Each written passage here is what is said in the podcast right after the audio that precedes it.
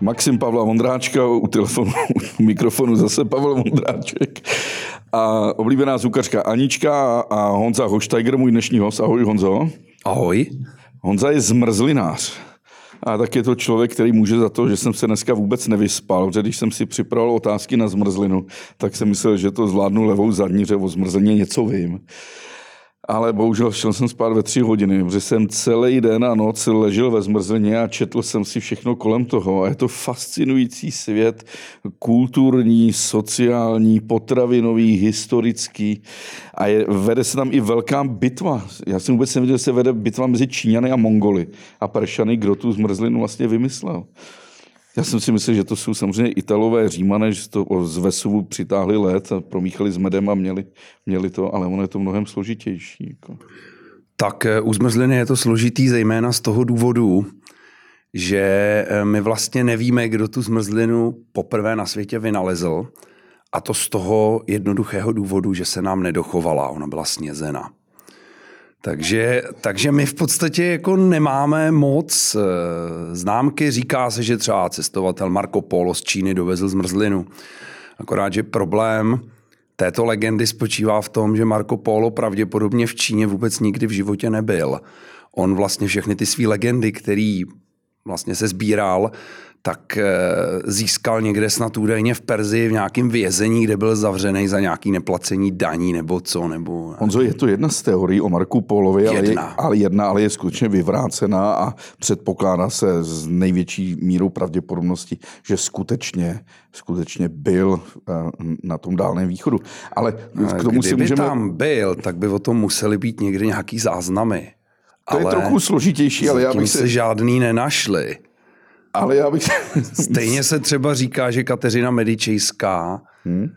když cestovala v roce 1533 se svým královským dvorem, aby se v Paříži provdala za vlastně budoucího krále Jindřicha II., takže si sebou přivezla dvorního zmrzlináře, který naučil celou Paříž pojídání zmrzliny. Ale kde je důkaz? Žádný původní, historický, prostě neexistuje. Bádali jsme potom, nic jsme nenašli. Prostě říká se to, ale no, tak někdy, je to legenda. Někdy ta Není orální, orální kultura je, je starší a nemusí mít obraz v písemných památkách. Ale jako dítě si pamatuju, že jsem bral rampouchy a máčel jsem si je do medu a máčel jsem si je babice do zmrzliny a možná takhle prostě by jsme byli asi ty nejstarší zmrzliny, budou už asi desítky tisíc let, olizování rampouchů. No, tak říká se taky, A s tím že... souvisí moje první otázka. Ano. Proč si nemůžu dát medovou zmrzlinu? Můžete si dát medovou zmrzlinu. Ne, je vždycky jenom politá medem, ale není medová. My jsme vyráběli medovou zmrzlinu. A ten med přitom nezmrzne?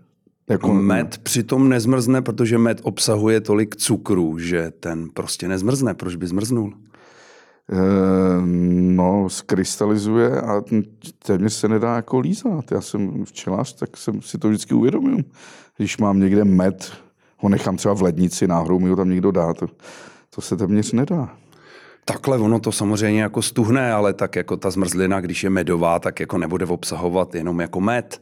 Bude obsahovat ještě nějaký další emulze, bude obsahovat mlíko, smetanu, Jasně. Eh, med, ani se tam nemusí moc přidávat dalších cukrů a když se ta zmrzlina našlehá, zmrazí, tak bude mít eh, úplně jako skvělou konzistenci. Med je vynikající, jako přídavná látka do zmrzliny a dá se s ním dělat eh, spoustu věcí, akorát má jednu jedinou vlastnost, která ho vlastně determinuje k použití jenom do medové zmrzliny. A to je to, že on je velmi aromatický. On prostě, když to dáte do vanilky nebo do pistácie, tak budete stoprocentně vědět, že jíte medovou zmrzlinu s pistáciemi a s vanilkou. Honza Hochsteiger je zmrzlinář ze slavné zmrzlinárny Crème de la Crème. Máte už v Praze pět.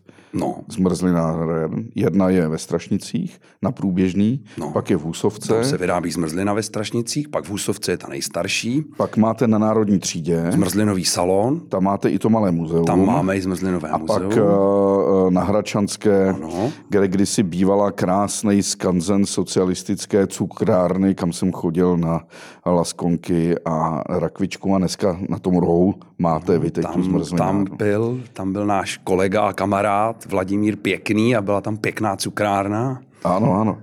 Ale já si musím zeptat, převzali. uh, když člověk pije kolu nebo Pepsi kolu, Ještě ve francouzský máme zmrzlinárnu. Jo, a ve francouzský. míru. Když člověk pije kolu nebo Pepsi kolu, tak její chuť se liší podle, množ, podle cukru. Někde se dává totiž kukuřičný cukr, někde se jako ten syrup, někde se dává řepnej, někde se přidává no, třtinovej a liší se trochu ta chuť. Je rozdíl, když děláš zmrzlinu z třeba z třtinového cukru nebo z řepného cukru. Chuťově tam prakticky není rozdíl, protože ať řepný nebo třtinový cukr je sacharóza.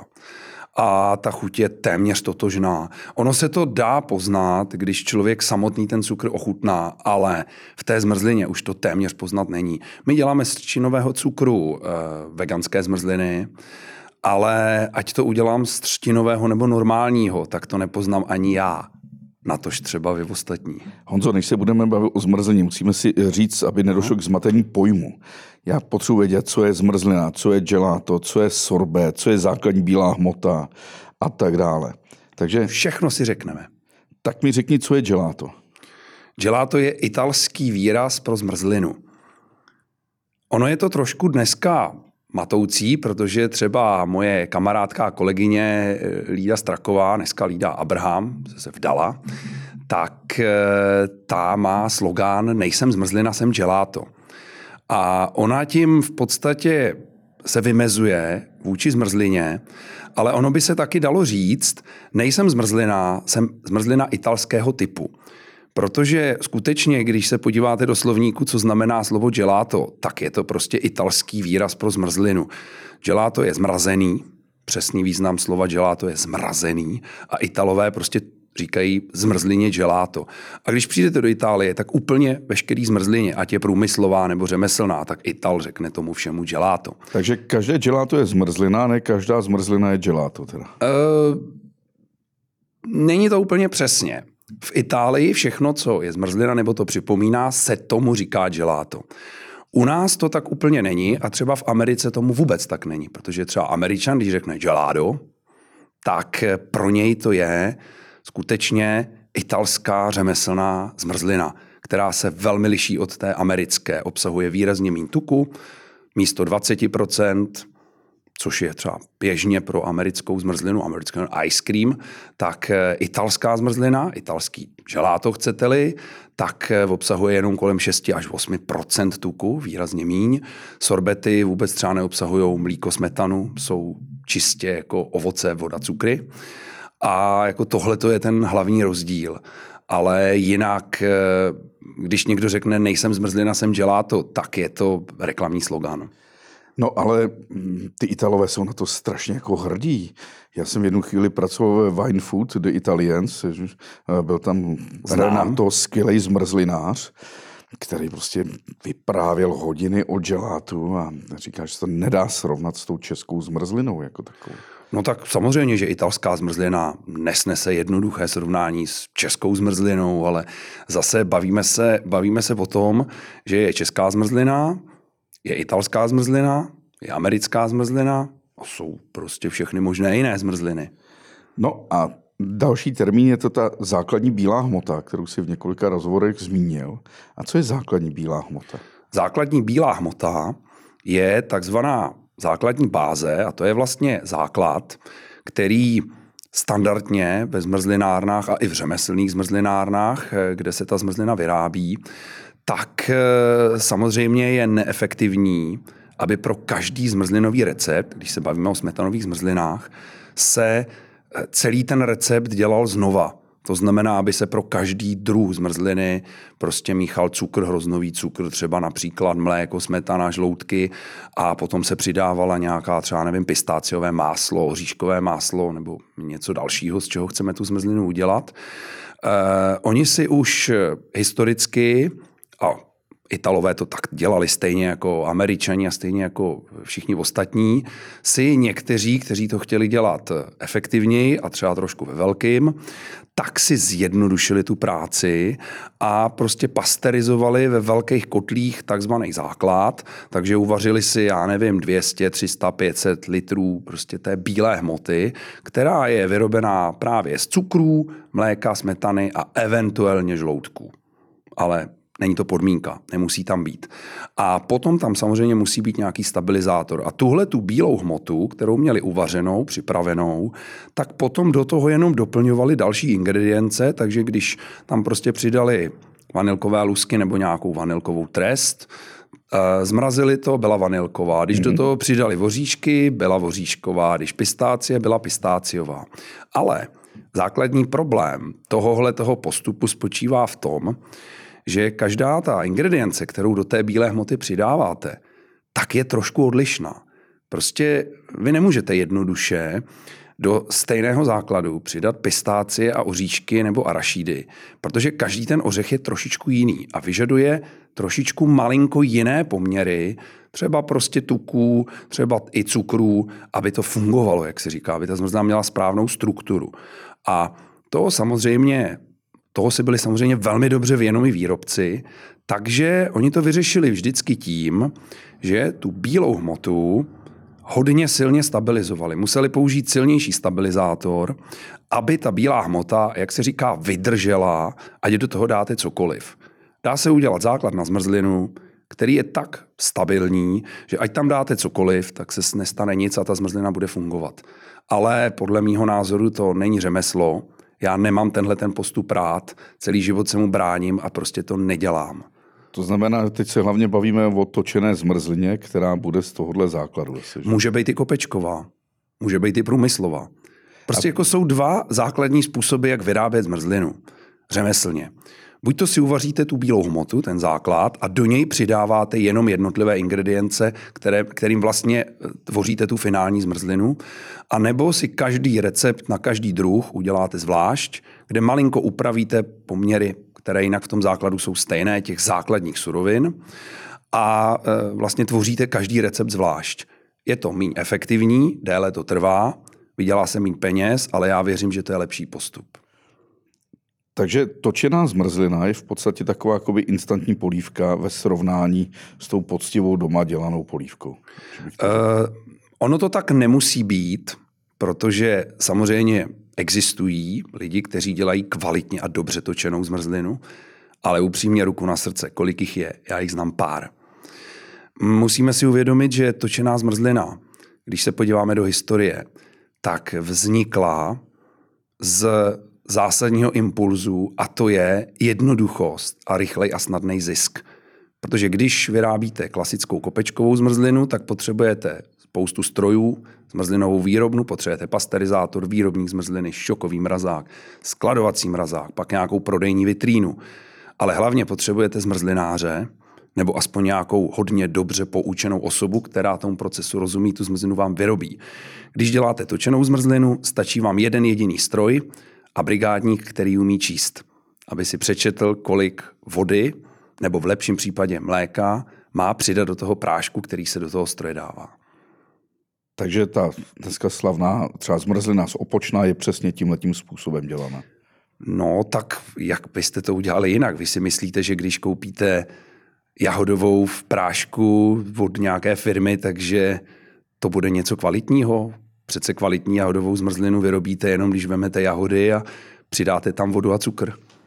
Kdy vlastně vznikly tyhle ty první stroje? Ve 30. letech v Americe vznikly první stroje na točenou zmrzlinu a boom těchto těch strojů byl vlastně 60. 70. roky.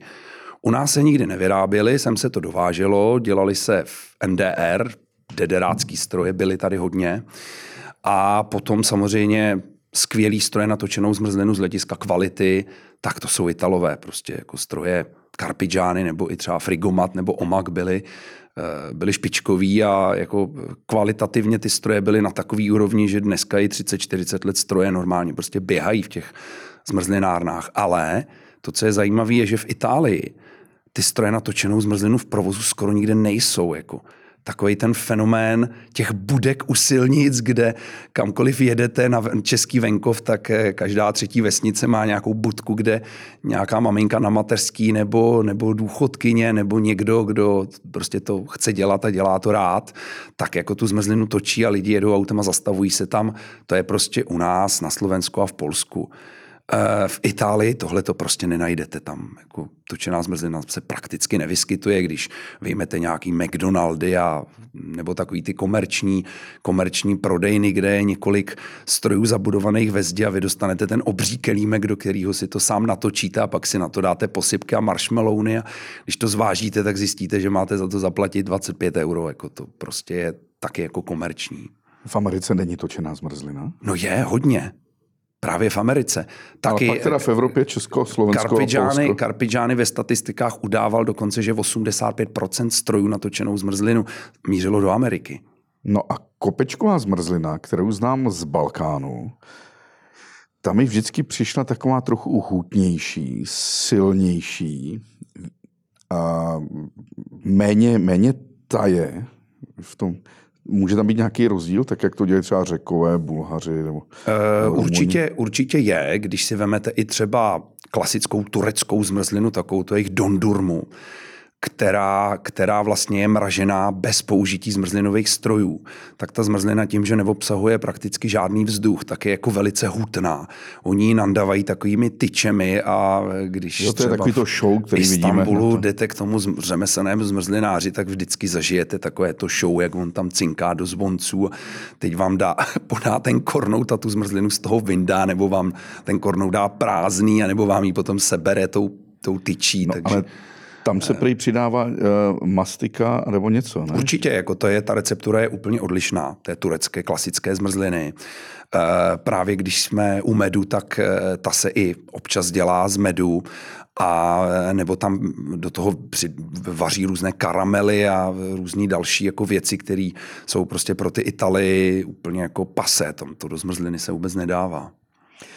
No ta Dondurma je tím známa a pak ještě no. dál na východě je ta Boza. No a pak jsou různý šalepy a různé další věci, které jsou třeba jako v Arábii. A to je zase ještě něco jiného. Dokonce v Arábii existují místa, někde třeba, nevím, v Iránu, Iráku, kde se ta zmrzlina dokonce dělá ještě takým tím úplně tradičním způsobem, že si na zem, na zem ten zmrzlinář vysype hromadu ledu, to prosolí, dá do toho misku a tam si v podstatě ten, ten šalep, což je většinou nějaký velbloudí nebo kozí mlíko, do kterého on přidá med, syrup, různý ovoce, tak to tam rovnou míchá před lidmi a když jako to někdo jde koupit, tak on mu to setře z krajů té nádoby, kde to přimrzá, tomu dá prostě do misky a takovýmhle způsobem to tam dělají, ale já bych se trošku bál to konzumovat, když jako vidím, jak to dělají, ale viděl jsem to jenom Já jsem viděl, jak se dělá kulfy, na YouTube, kulfy v Indii. To. Já jako nepůsobilo to úplně hygienicky a nikdy jsem měl problém. Teda. Měl jsem pocit, že ty bakterie tam zamrzly asi. No, tak jako to by, nebyl bych si tím úplně jist. No jak můj žaludek už asi hodně, hodně snesl. Ale oni, právě tyhle ty národy, národy jako Mongolové, Číňané, Číňané, Arabové, Peršané, považují tu zmrzlinu za vlastní vynález. Jo. Já jsem si to včera studoval. Mimochodem je úžasný wikipedický heslo v českém jazyce. Evidentně to psal někdo, koho to strašně zajímá. O mnoha událostech z českých dějin není tak, tak perfektně a dlouze psané jako o zmrzlině. Mm. Dozvěděl jsem se tam hodně věcí. Ale dobře, teď se ale vrátíme do té Evropy. Kdy to tady začínají skutečně zmrzliny, že si je člověk mohl koupit na no ulici nebo přesto, v kavárnách, se, přestože, přestože záznamy o vlastně zmrzlinách existují už z doby barokní, už eh, vlastně jako eh, koncem 17. století se začínají v knížkách vlastně cukrářských nejdřív objevovat recepty na zmrzlinu a, a v 18. století už jako jich bylo docela dost, tak eh, to samozřejmě nebyla zmrzlina, která by byla určená pro nějaké široké masy lidí. Ta zmrzlina byla tehdy drahá, komplikovaná, skoro nikdo to jako neznal a vyrobit to umělo pár lidí. Ale kolem poloviny 19. století se ta zmrzlina začala poměrně hodně rozšiřovat i mezi běžné lidi, protože začala vznikat alespoň nějaká primitivní strojní technologie na její výrobu. Eh, takže eh, až tak jako konec 19. století eh, vlastně předznamenal takový ten pouliční prodej, kdy se začalo jezdit s různými dvoukolými vozíky, kde ty zmrzlináři prostě prodávali to, co prostě ráno nebo ještě hodně brzy ráno vyrobili. Ty jsi zmínil termín prosolení ledu. No, to je zásadní. To řekni mi něco o tom. Bez slaného ledu se zmrzlina nedá vyrobit. Takže Protože... kdykoliv lížu jakoukoliv zmrzlinu, lížu i sůl. No, tak to je velice, velice jako, velice jako, takhle to vůbec není. No já Ta, ten slaný led se dřív používal k výrobě zmrzliny, když ještě neexistovala žádná strojní technologie, protože vlastně strojní technologie ve smyslu mrazících zařízení, použitelných pro výrobu zmrzliny, to je až vlastně začátek 20. století. Někdy 1915, 1920 byly, vznikaly první v Americe jako mrazící stroje, jako prakticky použitelný. No a do té doby se ta zmrzlina vyráběla pomocí slaného ledu. Ale ne v tom smyslu, že se ten slaný led nasypal do té zmrzliny, ale ten slaný led se používal jako médium chladící, takže on byl oddělen od té zmrzliny. Takhle. Od nějakou nádobou, prostě dal standardní způsob byl, že e, byla nějaká káť a v té kádi byla nádoba, která e, vlastně se otáčela nějakým mechanismem, převodem na nějaký kolo nebo nějaký jako rumpál to vypadalo. A e, právě, že ten, ta zmrzlina se dávala ke zmražení, ta směs, základní určená ke zmrazení, ta emulze, se dala dovnitř do té nádoby a vně té nádoby, v tom dřevěném nějakém vědru, byl právě slaný led a díky tomu, že tam byl ten slaný led, tak zmrzlina mohla rozmrznout, protože když prosolíš led, tak se stane to, že ten led se začne okamžitě rozpouštět. A to, co je důležité pro nás, pro zmrzlináře, a bylo i tehdy, nebo tehdy bylo dokonce víc než dneska, že kdo dneska dělá zmrzlinu z ledu, eh, bylo to, že ten led se rozpouštěl při nižší teplotě než nula. A to umožní té zmrzlině zmrznout. Protože standardně led se rozpouští při nule. Ale když se posolí, tak se rozpouští minus 7, minus 8, když se přidal ještě čpavek, tak se rozpouštěl až třeba při minus 15, 16 stupních. Což to je to, co já znám třeba z Indii. No, já jsem to viděl v Bombaji, vzali normální barel od nafty, od benzínu, do toho naházeli velké množství ledu, to posolili? To posolili a pak do toho přišla taková ta dřevěná bečka s tou samotnou teda. No, kdyby byla dřevěná, tak by Asi. to moc nefungovalo, protože to dřevo je docela dobrý izolant, to by moc mrznout nechtělo, ale ideální, ideální nějakou měděná, cínovou, měděnou nádobu, nerezovou. A v tom to teprve míchá. A v tom to míchá a tam právě dochází vlastně k přenosu toho tepla, protože my si musíme uvědomit, že když chceme zmrzlinu zmrazit, tak de facto neděláme nic jiného, než že jí odebíráme teplo. My musíme to teplo z té směsi odebrat a tím, že odebereme teplo, tak dojde ke zmražení. Mluvíš jako technolog, ty jsi prý studoval geodézii. Úplně historicky, jo, Úplně to už je hodně let. A pak si prý dělal v Národním technickém muzeu. Mm-hmm, taky. A na Národní třídě máš malé mikromuzeum. No takhle, já jsem se jako muzejník narodil. Já jsem už vlastně od malička jako miloval staré věci. Už jsem trpěl takovou jako nedůvěrou a jako nesympatí k věcem novým, ale ne proto, že jsou nové, ale že mi prostě nelíbily. Já jsem jako principiálně jako dekorativní člověk, mám rád věci, které jsou dekorované, mám rád barokní domy, ty staré fasády nebo prostě secesy a e, ty staré věci byly vždycky jako designově krásně zpracovaný. Když si člověk veme starý lustr nebo jakýkoliv starý stroj, tak mě se ty věci líbily, jak vypadají a líbilo se mi i, jak jsou robustně postavený, jak fungují. Takže já jsem vždycky k tomu měl vztah. A právě proto jsem taky pracoval v Národním technickém muzeu. A e, kdyby tehdy nám tam místo, e, místo kapesného dávali mzdu, e, která by jako stačila k tomu, aby člověk přežil, tak bych tam určitě byl jako do dneška velmi rád. A když jsem tam tu odešel, tak jsem šel chvilku do geodetické praxe, dělat zeměměřiče. Samozřejmě eh, lásku ke starým věcem jsem si ponechal, takže jsem eh, jako zeměměřič sbíral staré teodolity a úhloměrné přístroje a buzoly a staré mapy historické. Mám ještě takovou malou sbírku pořád. Ale potom jsem se dostal ke zmrzlině náhodou a jakmile jsem se dostal ke zmrzlině, tak automaticky jsem začal jít po její historii, protože prostě cokoliv v životě dělám, tak se obracím do historie, ta historie mě zajímá. Jak vypadal ten první strom, stroj, jak jsem se dočet od Nancy Johnson z roku 1790, která vymyslela ten první Uh, ono to bylo, myslím, 1843 až ne, ne 1790. Uh, ono to byla nějaká manželka nějakého vojáka amerického. A já si jako celou dobu lámu hlavou, jako jestli to skutečně vymyslela ona, nebo jestli to vymyslel jako ten její manžel a tím, že byl profesionální voják, tak jako nechtěl, nechtěl to patentovat sám na sebe, ale, ale prostě všude se tvrdí a e, ty, patenty, ty patenty jsou známé, opravdu existují, jsou v nějakém americkém archivu uložený, e, máme jejich kopie a skutečně to je z těch 40. let 19. století. E, ten stroj vypadal jednoduše, a dokonce do dnešní doby se ty stroje vyrábí.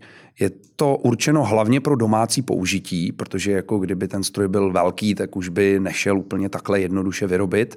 Takže vlastně ten stroj se uplatnil především v domácí výrobě a e, vypadalo to skutečně, skutečně tak, jak jsme si říkali, takže je to vlastně dřevěný kyblík, do toho dřevěného kyblíku je vložená taková úzká, vysoká, původně nějaká plechová, měděná, cínová, v pozdější době nerezová nádoba.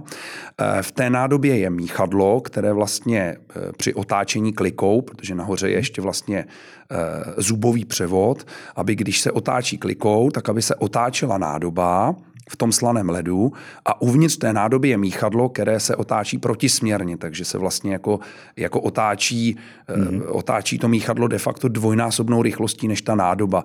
A cílem toho míchadla je stírat přimrzající zmrzlinu, protože jak samozřejmě mm-hmm. dochází k přenosu tepla z té zmrzliny do toho ledu, tak ta zmrzlina samozřejmě namrzá na vnitřních stěnách té nádoby.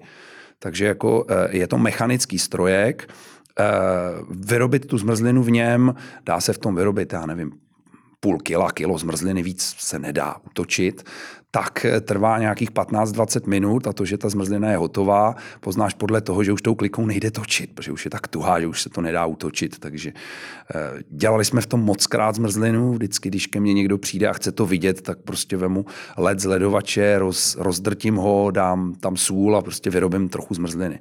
A ta zmrzlina je jakostní, jako docela kvalitní, je docela dobře ušlehaná, udělaná, jako fakt, fakt to funguje. Měl jsi takovou malou tiskovku pro hlavně novinářky, které byly fascinované tím, že k roku 1948 si nepoužil termín znárodnění, ale krádež. No tak co to bylo no, jiného? Samozřejmě, že to byla krádež, ale utkvělo jim v paměti, že si tam mluvil o nějakém stroji, nějakého zmrzlináře, který byl někde uschovaný a dneska zrekonstruovaný. No, to je jeden z exponátů, který, který je pro nás jako nesmírně hodnotný, protože samozřejmě, když jako muzejník eh, se dostanu k nějakému historickému stroji nebo nějakému artefaktu, jakémukoliv, tak samozřejmě největší hodnotu to pro mě má, když k té věci znám historii, vím, kdo to měl, kdo to koupil, znám historii a osud takového stroje. A u několika těch strojů skutečně tu historii máme zdokumentovanou a náhodou i u toho našeho jednoho z nejcennějších exponátů, což je zmrzlinový výrobník firmy Frigera z Praze Karlína, kde byl vlastně vyroben v roce 1939 a koupil si ho cukrář Jaroslav Kulík, který měl svoji cukrárnu v Humpolci. My si musíme uvědomit, že v našich zeměpisných šířkách není tak teplo jako v Itálii a e, ta specializace oboru tady tehdy historicky nebyla taková jako v Itálii, kde byli skutečně zmrzlináři, kteří dělali čistě zmrzlinu. U nás by se historicky takový zmrzlináři jako uživili těžko, protože by mohli pracovat jenom tak jako 4-5 měsíců v roce, takže zmrzlina se spíš vyráběla v cukrárnách. Prostě každý dobrý cukrář na nějakém menším městě nebo i větším nebo vesnici, tak v létě vyráběl i několik druhů zmrzliny. Ne každý to dovedl, ale jako ti, co to dovedli, tak eh, s tím měli rozhodně, rozhodně úspěch. Takže právě tenhle ten cukrář Kulík si koupil stroj, koupil si ho na splátky, stálo ho 46 tisíc korun, docela hodně, a máme na něj kupní smlouvu.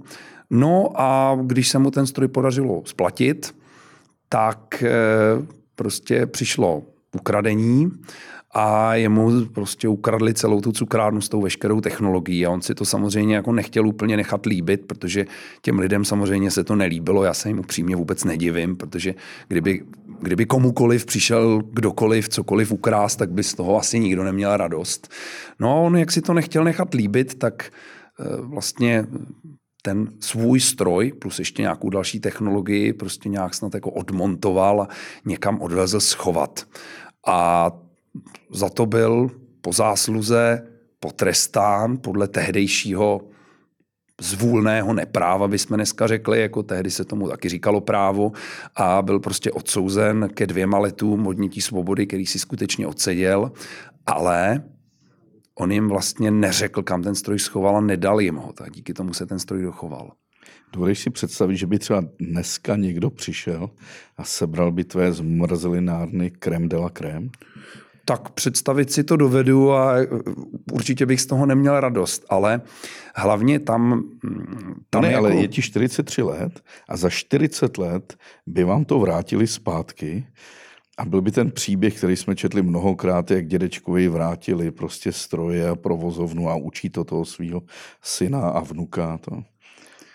E, takhle, tam mm, já si myslím, že hlavní problém e, celého toho komunismu a socialismu, toho experimentu, spočíval v tom, že eh, oni eh, si eh, buď to nebyli schopní uvědomit, nebo jim to bylo jedno, že když se těm lidem ukradne to, co jako mnoho třeba desítek let budovali, že to povede k jediný věci a to je degenerace a degradace všeho toho, co ty lidi dělali, protože jako když něco vybuduješ a někdo ti to sebere, ať už z jakýkoliv pohnutky, no tak co, ty budeš dělat s nadšením dál, budeš to dál rozvíjet a dělat? Nebudeš, vykašliš se na to.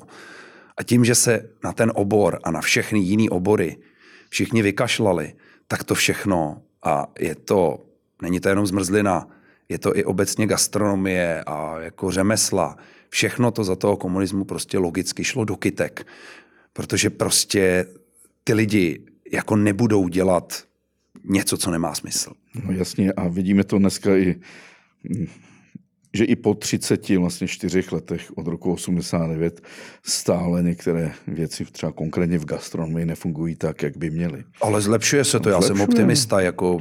Ale už čteme dneska se... velké myšlenky o demokratizaci vlastnictví a, a tak dále. E, takhle, já si myslím, že tohle to jsou myšlenky, kteří, který, eh, který jako šíří eh, zejména lidi, kteří nikdy nic neudělali a nikdy nic nevytvořili. Ono jako když člověk jako vůbec neví, co to ta práce znamená, tak se o tom krásně mluví. Já znám taky spoustu Italů, který jako básnili o socialismu a komunismu, ale já jsem vždycky je zastavil a říkal jsem, žili jste v tom? No ne, ale jak by to bylo krásně. Říkám, hele, já jsem v tom žil deset let. Žili v tom moji předci. Mám spoustu známých a kamarádů, kteří to zažili. A věřte tomu, že ty lidi, kteří to zažili, ví, že to je strašně na hovno, že to je prostě špatně. Když už jsme u těch Italů, Uh, proč zrovna ta Itálie je takový to epicentrum té zmrzlinové dobré kultury? Proč musíme. Francie, ne Španělsko? A to právě, aby jsme tohle pochopili, tak se zase musíme vydat do historie. Bez toho to nejde pochopit. Uh, někdy na přelomu 19. a 20. století, když se ta zmrzlina začala v nějaký větší míře vyrábět a začala se stávat masovým produktem, tak všude tam, kde se vyráběla, což byly zejména vyspělé země, byla to zejména Amerika, Anglie, samozřejmě i Itálie, Francie, Španělsko, Evropa, tak se ta zmrzlina vyráběla řemeslně a víceméně všude podobně. Ty rozdíly nebyly zase tak velké, protože prostě na těch ručních strojích se ta zmrzlina musela vyrábět prostě z kombinace cukrů nebo nějakého invertního syrupu. Eh, víc cukrů tehdy neměli, mléka, smetany a nějakých prostě oříšků, vanilky, to, co tehdy bylo k dispozici. Eh, nebyly ještě tak kvalitní suroviny, jaké máme dneska, protože třeba oříšková másla se dřív dělala na primitivnějších strojích, než se dělají dnes, takže nebyla tak jemná a kvalitní, ale už to tehdy bylo. Eh, ale například v té Americe eh, došlo k tomu, že jakmile ta zmrzlina začala být hodně masovo, hodně populární, tak samozřejmě se začala vyrábět průmyslově, protože podnikatelé a velkovýrobci v tom viděli příležitost pro tvorbu zisků a proto se začaly stavět větší a větší továrny, začaly výrobci technologií eh, vyrábět čím dál výkonnější a výkonnější stroje. V polovině 20. let přišly kontinuální výrobníky zmrzliny, což je v podstatě stroj, který z jedné strany vlastně čerpá, pod tlakem se tam tlačí ta zmrzlinová směs, a na druhé straně toho válce trvale kontinuálně vylézá hotová zmrzlina. A takovýhle stroj dokáže chrlit prostě tuny zmrzliny za hodinu. Tam prostě, když se ten stroj udělá dostatečně velký, tak ta kapacita je prakticky neomezená. A samozřejmě, když začala vznikat tahle ta průmyslová zmrzlina, která byla samozřejmě levnější než ta řemeslná, protože eh, opravdu tam vznikaly obrovské úspory z, z té kvantity, z toho množství, tak to samozřejmě vedlo k tomu, že se zmrzlina začala zlevňovat. No a to nebyl, nebyli schopni ty řemeslní zmrzlináři přežít. Představte si, že by teďka na trh někdo začal dávat zmrzlinu e, i třeba relativně kvalitní, která by měla stát prostě 15 korun jako porce, no tak to samozřejmě bychom za tuhle cenu nebyli nikdy schopni ani vyrobit. Takže e, v Americe nastalo to, že během 20. a poloviny 30. let v podstatě to řemeslo zaniklo protože bylo nekonkurenceschopné. Eh, u nás se to zase vyřešilo tím komunismem, který to ukradl, znárodnil, eh, ale v Itálii tohle to nenastalo. Eh, v Itálii, přestože průmyslová zmrzlina byla a reklamy od 50. let velmi masírovaly celou společnost, aby tu průmyslovou zmrzlinu kupovalo, tak stejně běžní lidi kupovali tu řemeslnou zmrzlinu a tím vlastně jako dokázali udržet ty řemeslní zmrzlináře, že tu zmrzlinu kontinuálně vyráběli, takže dneska můžete narazit na zmrzlinárny italský, který prostě vznikly prostě před stolety a opravdu je tam ta rodinná kontinuita. U nás to logicky nemohlo být. Eh, řekněme, že ve Francii nebo ve Španělsku, nebo ve Španělsku asi ne, tam byl zase Frank, ale ve Francii by to teoreticky taky mohlo jako přežít. Ale eh, ta Francie nebyla nikdy až tolik zmrzlinová. Jestli to je tím, že je trochu víc na severu než třeba Itálie, že tam není tolik teplo, nevím, ale jako eh, Francie má úplně geniální cukrařinu. Ta je opravdu jako špičková. Ale ta zmrzlinařina trošku pokulhává. Kolik je tam třeba výrobců technologií, strojů? Jako prakticky nic. A i když tam jdete do nějaké řemeslné zmrzlinárny, tak ve srovnání s tou italskou to jako není až taková sláva. Jako nechci generalizovat, určitě tam bude spoustu skvělých zmrzlinářů, zejména dneska ale eh, tam prostě ta historie buď to nebyla, nebo se neudržela.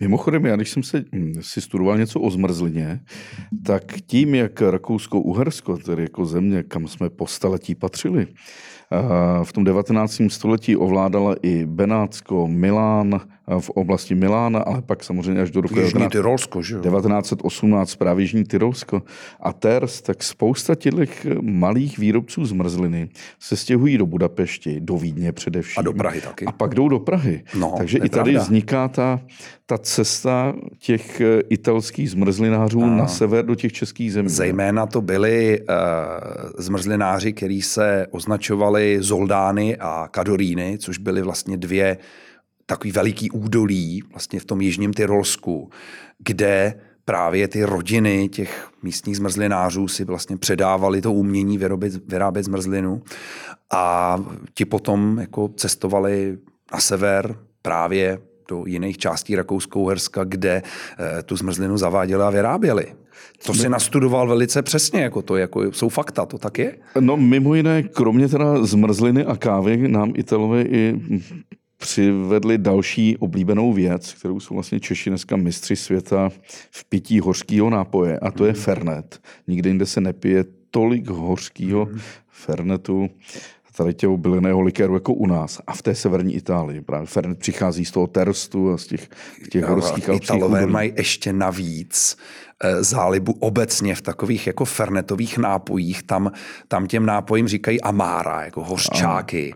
A tam existuje existuje spousta jako řemeslných výrobců, jako my tady, my tady známe především ten Fernet, ale jako v Itálii jsou jako desítky, yes. určitě možná stovky výrobců těchto těch Fernety a vermuty. Amára, a to... vermuty, přesně různý ale tyhle proč není hořká zmrzlina? Uh, jak Kromě to, že není, my jsme to dělali. Dělali, My jsme dělali fernetovou zmrzlinu. minulý čas. No tak jako speciality. Jako speciality jsme to dělali. Já jsem, já, já jsem dělal v minulém čase i medovou zmrzlinu, o které jsme se bavili úplně na začátku našeho podcastu. A víš, jaký byl osud naší medové zmrzliny? Měla jednoho vděčného konzumenta, který ji konzumoval od nevidím do nevidím. A víš, jak se jmenoval? On se jmenoval Honza Hochsteiger. Jinak to totiž nikdo nechtěl skoro jíst, takže jako já jsem konzumoval tu naší medovou zmrzlinu, protože ji měl fakt rád. Ale... Eh, Jak, eh, bavili jsme se o té historii 1921, Christian Nelson, tady vidím, že Eskimo, No to jsou ty nanuky. No. to jsou ty nanuky. Je nějaký rozdíl mezi nanukem a zmrzlinou? E, určitě ano, protože nanuk se vyrábí, nebo takhle, Dneska je to zase malinko jinak, ale původní vlastně nanuky se vyráběly jinak. Oni se vyráběli bez použití zmrzlinového stroje. Oni měli formy na ty nanuky a e, jenom připravili zmrzlinovou směs, tu nalili do těch forem a nechali to zmrznout. Takže ty původní nanuky vlastně neobsahovaly prakticky žádný vzduch. Taková zmrzlina, aby byla konzumovatelná, tak musí mít trošku jiné vlastnosti. Musí být tučnější a musí být sladší. Protože ten tuk a ten cukr právě způsobuje to, že ta zmrzlina i bez toho vzduchu je jako měkká. Jasně, takže No jo, vidíš, to mě nikdy nenapadlo, že ten nanuk je v podstatě tvrdý. Mimochodem, my říkáme nanuk. Dneska se tak řemeslně, řemeslně dělá, ale Nanuk taky byla firma, že jo, která vyráběla. A my No to říkáme, byl zmrzlina Vašata 1936, který si nechá zač- patentovat jo, jo, jo, název přesně, nanuk. měl, toho, měl tam toho takového člověka v té... Toho Eskimáka. Toho Eskimáka, ano, ano, ano. Ale no, no, no, je dneska pravda. je taky problém s tím, že říkat těm původním národům severu, tedy Inuitům a dalším Eskimáci, že je to, je to nekorektní. Jo. No, to jo. Takže to je pravda. používá se dneska v Americe ještě pojem Eskimo pie, tedy jako eskimácký koláč. E, Takhle já nevím, jestli se to dneska v Americe používá, protože já se musím přiznat, že já jsem v Americe e, sám osobně prezenčně nikdy nebyl, ale e, historicky to tam běžně bylo, bylo spoustu, vlastně tuším, že dokonce první by- byli dva, dva američani, kteří se dokonce snad soudili o to, kdo jako má ten patent. Jeden byl právě to Eskimo Pie a druhý byl Popsicle, který si vlastně patentoval tenhle ten nanuk jako na špejli, nebo to, to, to, to, čemu my říkáme jako nanuk. Cuc na klacku. Eh, cuc na klacku, přesně tak.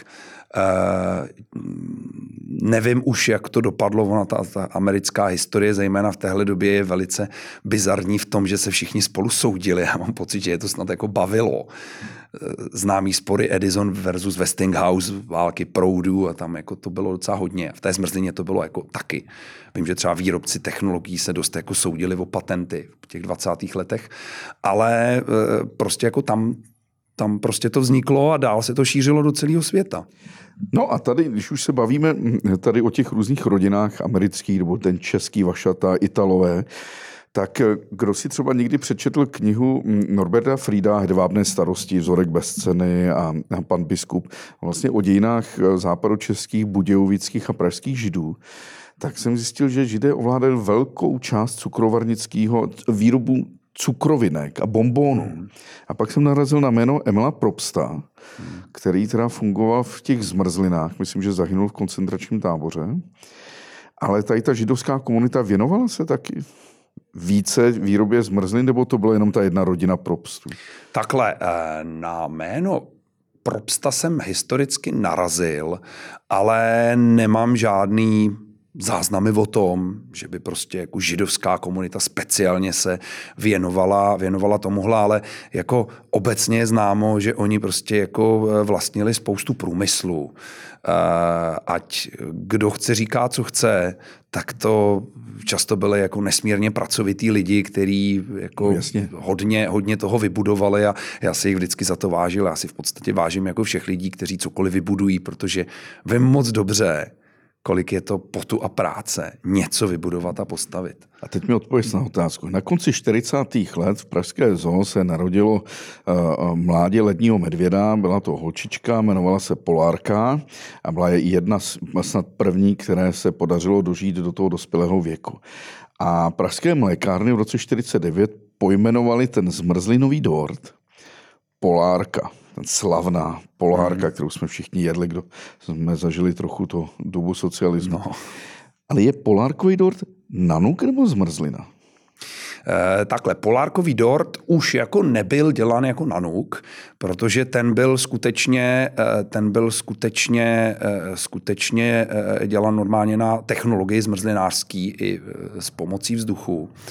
Já teďka nedokážu úplně interpretovat, jak to, jak to bylo, ale vím, že zmrzlinu vyráběl jak laktos, tak zmrzlinu vyráběli i jiný mlíkárny, protože u nás se vždycky zmrzlina historicky vyráběla v mlíkárnách, jako ta průmyslová. A ten laktos byl družstevní a pořídil si tehdy stroje z Sovětského svazu, nějaký technologický, a podařilo se jim taky z pražských mlíkáren eh, dostat nějakého klíčového technologa, který jsem i věděl, jak se jmenoval, a e, ty tehdy potom, ale nevím, jestli to, co vyráběli, jestli to, jestli to byly, byla ta polárka, nebo jestli to byly nějaký jiný eskema. To už se přiznám, že už v mých paměťových buňkách už se nezaznamenalo. Když teď půjdeme do Krem de la Krem, tak e, když jsem nahlásil zvukařce Aničce, že budeme se bavit o zmrzlině, tak jsem si jí ptal, jakou bych chtěla.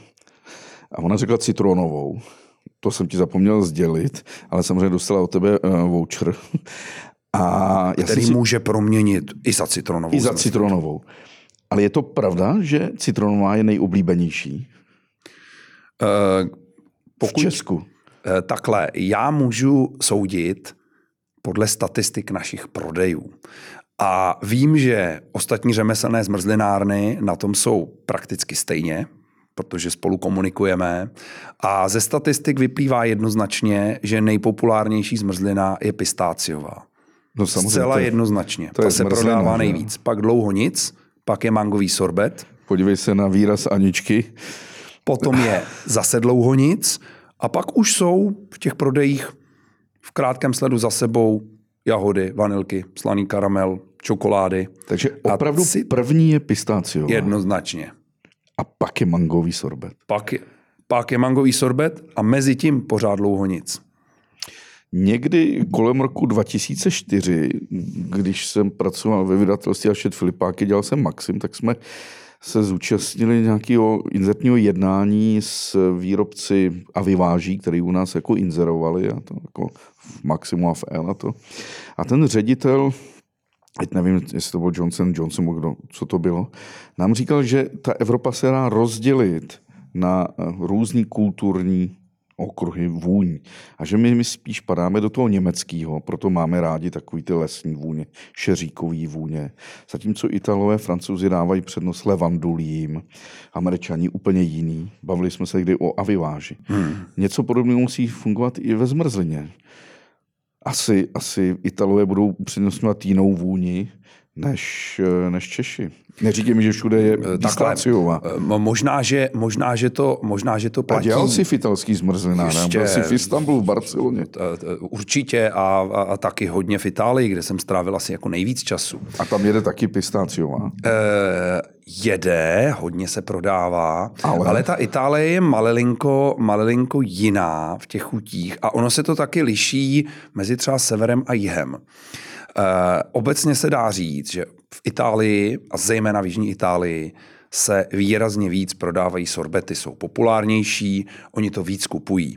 Je to možná daný obecně jejich... Sorbet je zmrzlina bez, sorbet je, bez tuku, bez To je mlíka. prostě ovocná zmrzlina, která obsahuje prostě cukry, vodu a ovoce. Je to velmi jednoduché, Drží to na základě cukru a pektinu, který je vlastně přítomen v tom ovoci.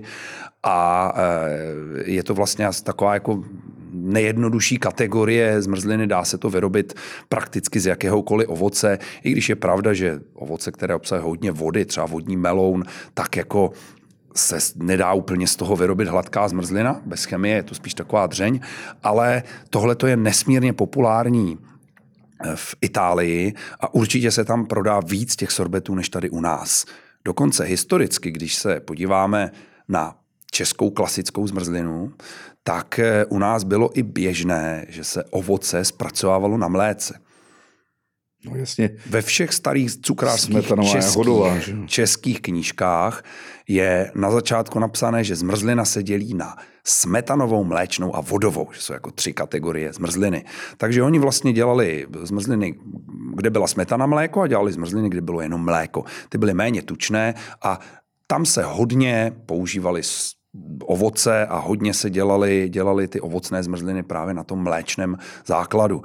Eh, V Itálii tohle naprosto neexistuje. Tam jako prakticky nenajdeš zmrzlinárnu, kde by si mohl dát mléčnou, citronovou nebo jahodovou zmrzlinu. Prostě to se klasicky dělá vždycky jako sorbet. A ty sorbety jsou tam populárnější. Zajímavé třeba je, že u nás je velmi populární vanilka. Když nějaký velkoobchodní zákazník nebo restaurace ode mě odebírá zmrzlinu, tak prakticky v 95 Pro mě je to nebo ve synonymum 100% zmrzliny vanilková. chtějí vanilkovou zmrzlinu. Eh, V té Itálii se třeba víc konzumuje zmrzlina zabajone nebo kréma. Zabajone je takový jako speciální krém, který na severu je nesmírně populární. Se žloutkem. On se vyrábí ze žloutků, z citronové kůry, je takový hodně aromatický a eh, oni třeba tuhle zmrzlinu v některých zmrzlinárnách mají místo vanilky a klasickou vanilku vůbec nemají. Eh, hodně se třeba v Itálii dělá lékořicová zmrzlina, liquiricia. Eh, hodně se na jihu dělají růz zmrzliny z nějakého kandovaného ovoce, různé ty kasáty, siciliány a tyhle věci, které tady u nás se naprosto neprodávají. Já jsem s kandovaným ovocem tady zkoušel experimentovat a nikdo to nekupoval. Vůbec to prostě bylo neprodejné tady. Podobně ta lékořicová, jako to taky, jako můžu to udělat jako specialitu, ale když to dám do, do pultu jako stálou zmrzlinu, tak mi to bude zbývat, nikdo to nebude jíst. Takže nám vlastně tady vykrystalizuje pět, sedm základních zmrzlin, Které se prodávají nejvíc a které tam, musí vždycky mít. které musí vždycky být a Co to bude teda? Vanilka, pistácie, mango, čokoláda, slaný karamel. slaný karamel. Ale to je moda, ne? Většinou takových těch posledních Eh, deset. Já si Myslím, Mým že to nebylo. eh, ono už to není móda, já myslím, že už je to Standard. mainstream, už je to standard. Móda to byla kdysi, protože samozřejmě historicky slané zmrzliny neexistovaly, to nikdo nevyráběl. A dokonce, kdyby, eh, kdyby se tady zhmotnil nějaký historický, třeba italský zmrzlinář, nějaký třeba Enrico Giuseppe Grifoni, ten byl ve své době v Boloni jednička mistr zmrzlinář, nejlepší, taky napsal knížku o zmrzlině tak eh, kdyby ochutnal na, náš slaný arašít nebo slaný karamel, tak by mě káral jako zmrzlináře, že jsem lajdák, že jsem nedodržel výrobní postup a že se mi sůl z ledu dostala do zmrzliny a že to mám vyhodit. Oni by to tehdy vůbec jako nepovažovali za něco jako žádoucího. Ale pokud se použije správná sůl, kvalitní, mořská, a je jí tam správné množství, tak třeba v kombinaci s arašídem nebo karamelem je ta zmrzlina skvělá. A když se podíváme do prodejních čísel, do statistiky, tak slaný karamel a arašíd se prodává mnohonásobně víc než třeba sladký karamel.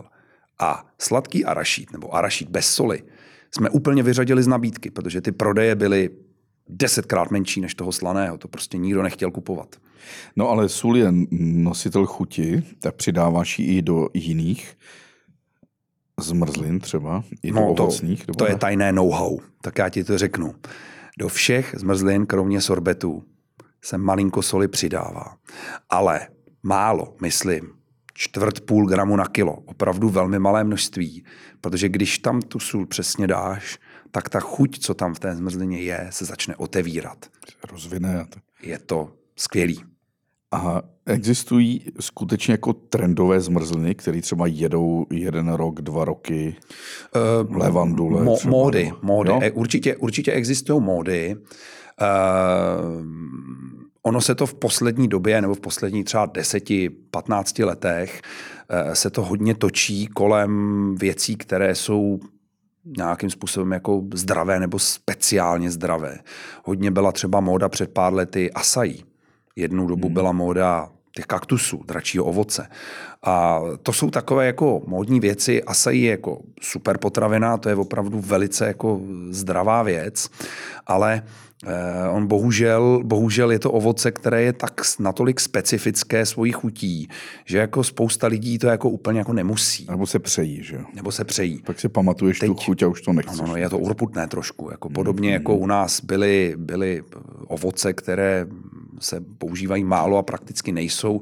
Kdo třeba, kdo třeba jako používá trnky nebo aronie nebo jako takovýhle ovoce, ono je to trošku jako hořký, ale obsahuje to skutečně hodně železa, antioxidantů a to jsou jako velice zdravé věci, ale dělá se z toho ta zmrzlina málo. Taky no. jsme to zkoušeli.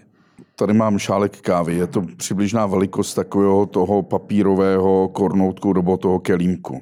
Kolik stojí zmrzlina teď u tebe v, v krem de la creme, řekněme nějaká oříšková? Uh... CCA, takový ten malý Eh, malá, malá porce, která ale není zas až tak malá, protože my deklarujeme 90 gramů a prakticky se vždycky dává o něco víc. Já jako, eh, já jako kdybych zjistil, že někdo dal méně než těch 90 gramů, tak by se mnou velmi zle pochodil, takže jako eh, ty porce jsou vždycky o něco, o něco větší, než je ta deklarovaná porce, tak stojí 59 korun a do té jedné porce dokážeme, aby jsme byli pro zákazničtí, tak to děláme tak od začátku, dát až dva druhy zmrzliny. Eh, my jsme letos na jaře museli trošičku zdražit, protože skutečně jako ty ceny vstupních surovin, ceny energií a mzdy. To je prostě dobrý, jak se bojíš říct, že jsi musel zdražit. Já, to... já, já se za to trošku stydím, já to dělám nerad.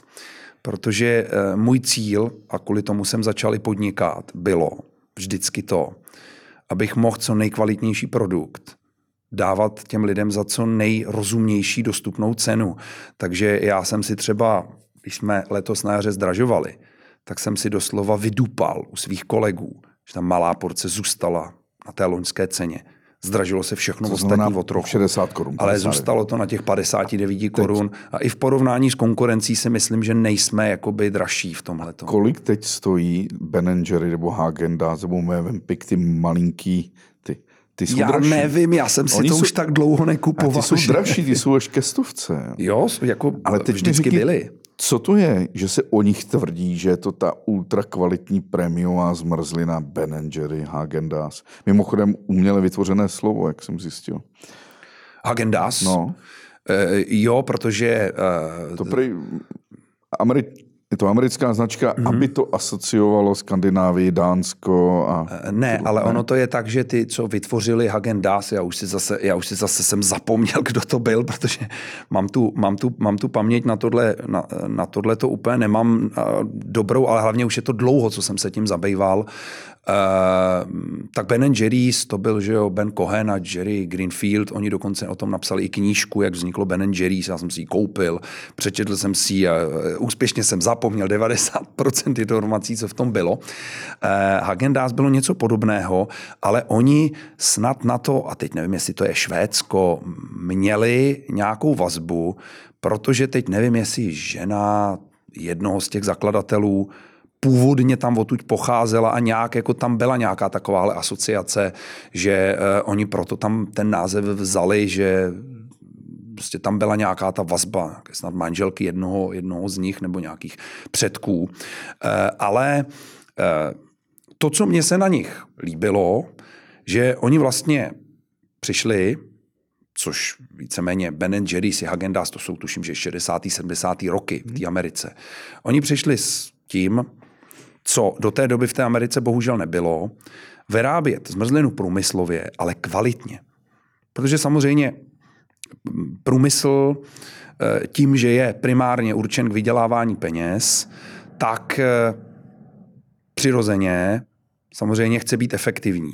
A ta, tu efektivitu hledá v tom používat co nejlevnější suroviny na výrobu, aby ten produkt byl co nejlevnější a měl co největší marži. Ale samozřejmě to není jediná cesta, jak se dá jako dosáhnout úspěchu a ten právě Ben Jerry's i Hagen Dazs vsadili na tu jinou cestu, kterou já považuji za rozumnější, že říkali ano, my tu zmrzlinu děláme průmyslově, ale my ji děláme fakt kvalitně, fakt používáme nejkvalitnější suroviny a ta zmrzlina logicky je o něco dražší než ta jako levná zmrzlina, než ta zmrzlina z těch řekněme, že nejlevnějších surovin, ale zase za ty své peníze dostanete jako kvalitnější produkt.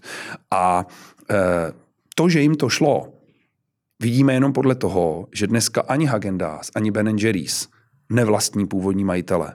Oni to prostě prodali a mají to nadnárodní společnosti a já teď nevím, kterou vlastní Nestle a kterou vlastní Unilever. Uh, ale uh, už to samozřejmě jako nemají. Podobná věc jako uh, v Itálii byla to je, to je novější záležitost, to je vlastně uplynulé desetiletí. Síť řemeslných zmrzlináren Grom, to vlastně založil Guido Matteotti a Federico Grom, vybudovali řemeslnou síť, dělali to dobře, měli dobrý marketing, fakt jako klobouk dolů nad tím, co dokázali, ale když byli dostatečně veliký, tak prostě koupil Unilever, protože Unilever si říkal, no tak eh, teďka všichni začínají chtít eh, to řemeslných, takový to domácí, eh, kupní síla společnosti se zvyšuje, lidi jsou ochotní to platit, tak my v tom portfoliu prostě nemáme žádnou takovouhle jako řemeslnou značku, tak si koupili Grom a začali to replikovat všude po světě. My a má máme... to odraz v kvalitě? Uh, takhle, uh, ono vždycky to má nějaký odraz kvali- v kvalitě, protože záleží, v čem tu kvalitu jakoby vnímáš. Protože uh, ta kvalita není jenom jedna. Máš kvalitu ve vstupních surovinách. Hmm. Tam se to dá dodržet. Potom máš kvalitu v nějakém postupu zpracování. Pak máš kvalitu v nějakém zákaznickém servisu a potom můžeš mít kvalitu třeba v nějakém jako přístupu k těm lidem. K tomu, co se snažím jako aplikovat já. To znamená prostě fakt jako to, co dělám, mě baví, dělám to rád a snažím se něco dělat pro lidi. E, otvírám prostě muzea a showroomy, snažím se prostě jako těm lidem e, nabídnout nabídnout jako tu radost z té zmrzliny, to, aby je to bavilo prostě k nám chodit. A e, já si nejsem jistý, jestli když se něco dělá prostě jenom čistě pro zisk a pro peníze, jestli se to dá dělat jako s tím, že se tohle to takhle předává, jak se to třeba snažíme dělat my. Ale byl malý dobrý pivovar Hegarden, který dělal no. velice prosulé pšeničné pivo, pak to koupil InBev a všichni, kteří si pamatují ten původní výrobek a ten dnešní, tak je to nebe a dudy. Jo. No jistě. To je prostě něco jiného. A upřímně řečeno, to bude asi možná i to tež se stalo tomu Gromu, protože Grom se dneska jako profiluje jako e, turistická zmrzlinárna, zejména pro turisty. Vezmi si, že oni když otvírali, já nevím, jestli to byl rok 2018, 19, už jsem zapomněl, ale na tom Václavském náměstí, když otevřeli první, vlastně tu řemeslnou zmrzlinárnu, jako pod Gromem, tak e, my jsme byli šokovaní z toho, jaký nasadili ceny. Oni tam prostě dali cenu nějakých snad, já nevím, 79 korun v době, kdy my jsme prodávali a kolegové na tom byli podobně. Tu porci zmrzliny za nějakých 40, 45. A ještě jsou na tom Václaváku? E, myslím si, že pořád jsou. Když už se baví o těch turistech v Úsově ulici, kde máš krem de la krem, tam chodí především turisté.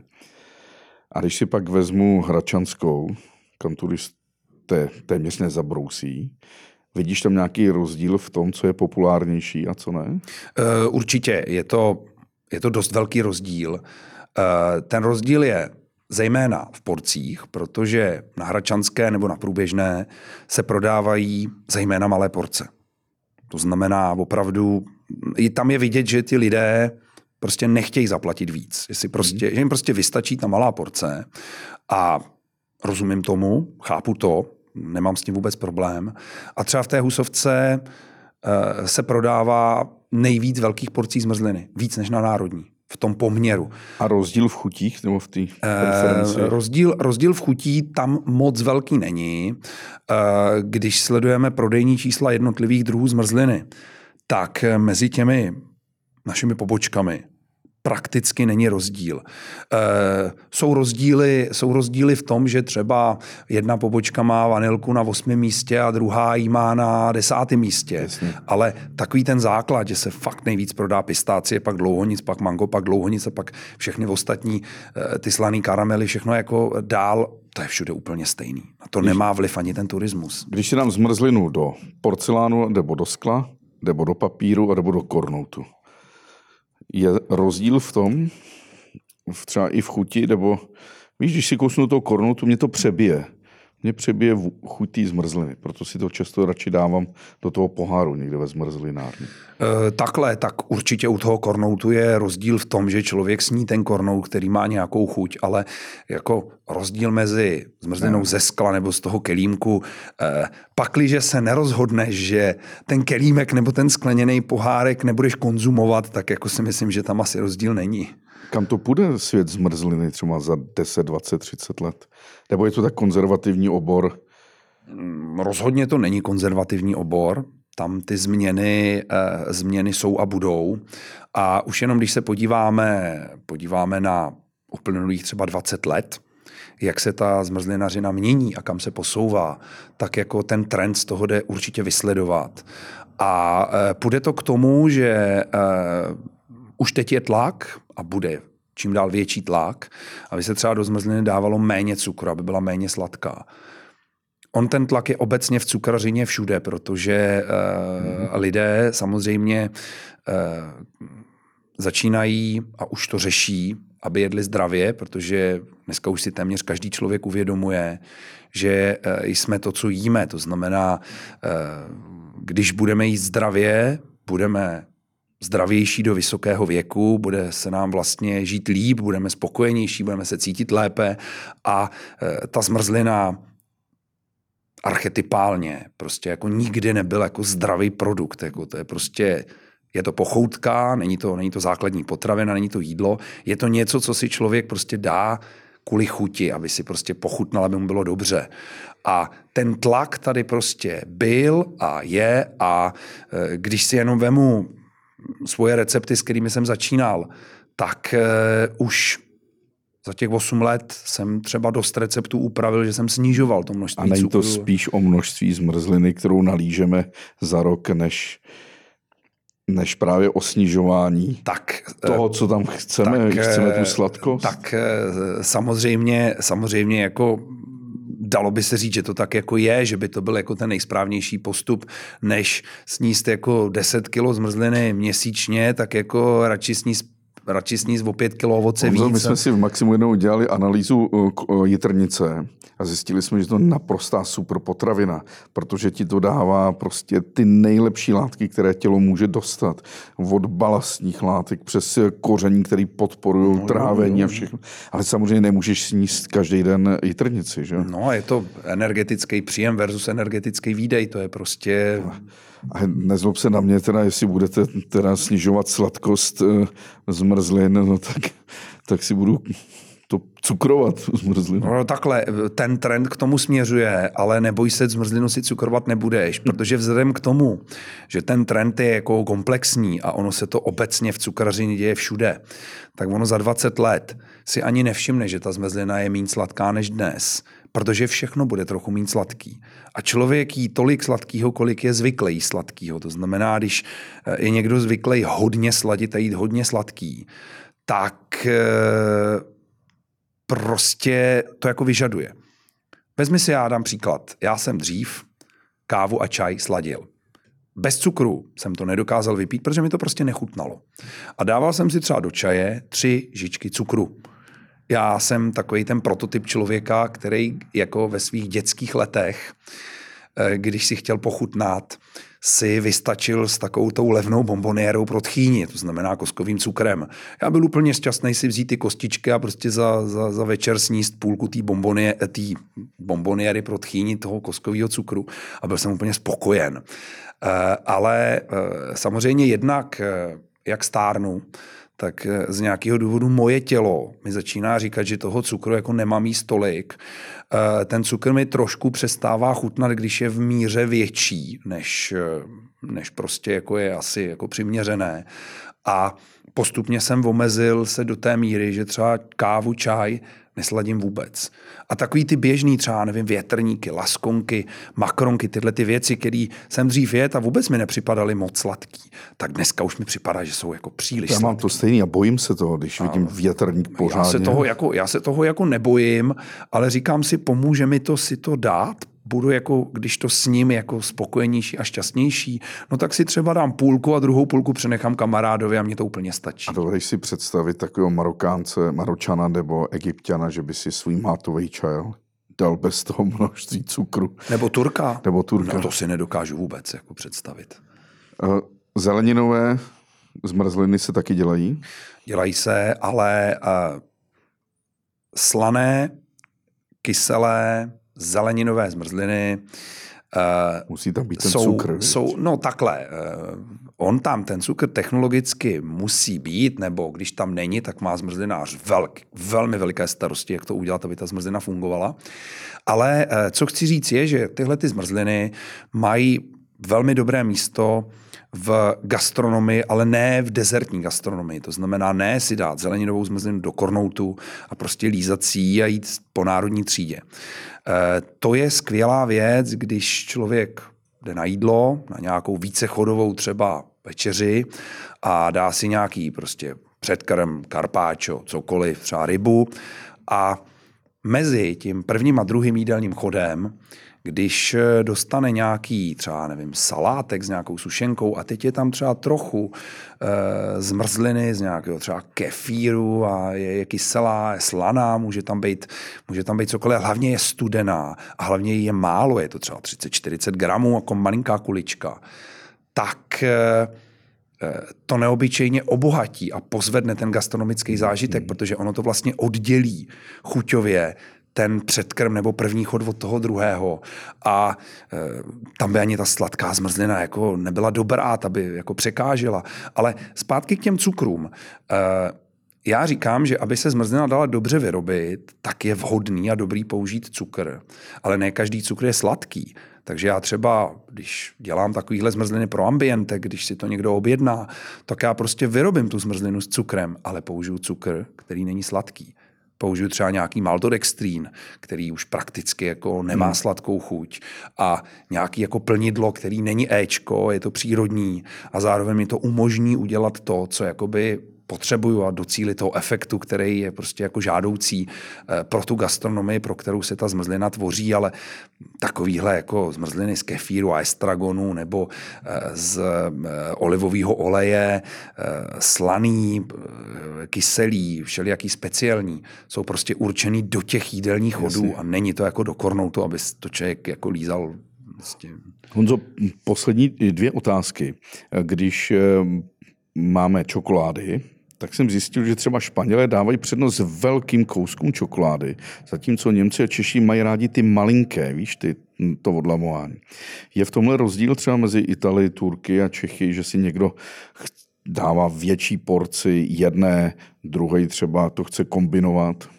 Vidíš tam nějaký trend? Takovýhle? Takhle, já úplně v tomhle rozdíl ani jako trend nevidím. Já si spíš myslím, že to je dáno uh, myslím si, přístupem každého zmrzlináře. Hmm. Znám v Itálii zmrzlináře, který dělají, kteří dělají stračatelu tak, že uh, tu čokoládu tam mají opravdu na tenké plátky.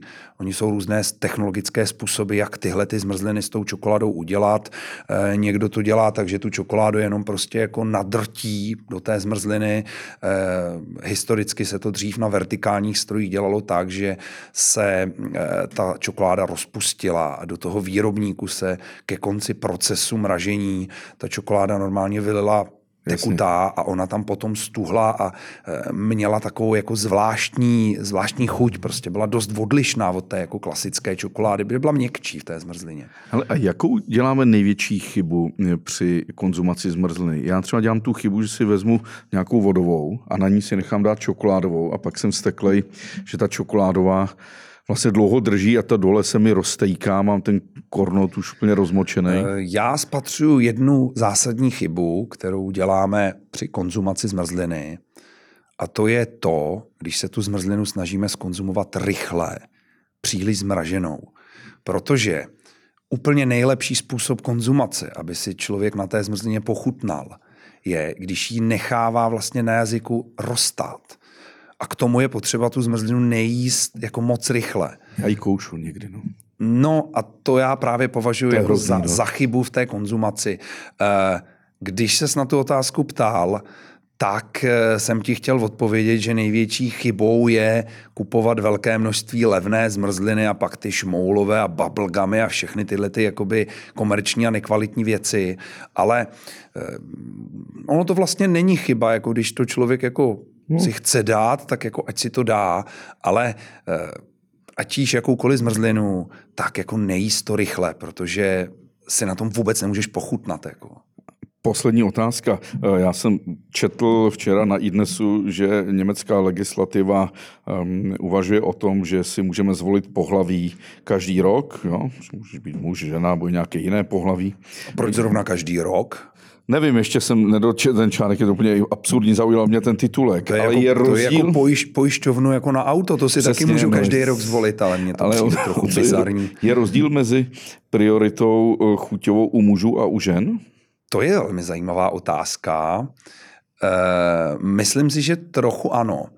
Obecně platí, že moje zkušenost je taková, že e, tu zmrzlinu jako kdyby konzumovali víc ženy, ale možná, že to je jenom můj pocit. Já jsem neviděl zatím žádnou statistiku konzumace mužů a žen zmrzliny a e, znám spoustu mužů, kteří konzumují rádi zmrzlinu a znám spoustu žen. Ale podvědomě tušíš, ale že je více žen. Asi. Ale takhle, já to beru podle toho, že určitě více žen eh, se o tom se mnou baví. O tom se mnou povídá.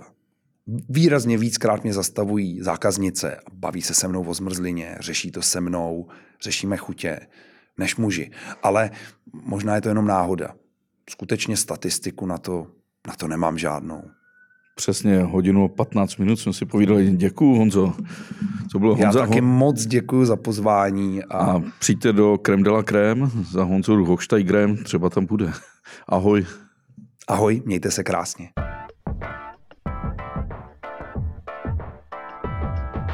Honzo, ty jsi strašně štíhlej a přitom se tady bojíš cukru a všeho. Jsou zmrzlináři štíhlí nebo tlustí?